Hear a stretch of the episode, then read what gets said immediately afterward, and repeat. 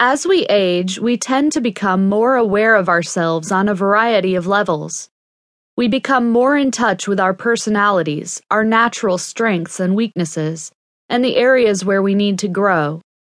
While it is true that individuals can be born with a proclivity towards particular strengths, such as natural artistic abilities, it is important that we do not underestimate the potential we have to develop ourselves.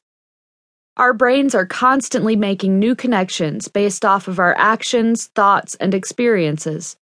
To an extent, we can control how active we want to keep our minds. Keeping a healthy brain is particularly important as we age in years.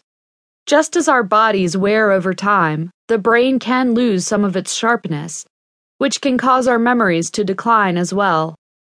Although we cannot prevent all of the consequences that come with aging, there are steps we can take to try to buffer our brains and protect them from cognitive decline.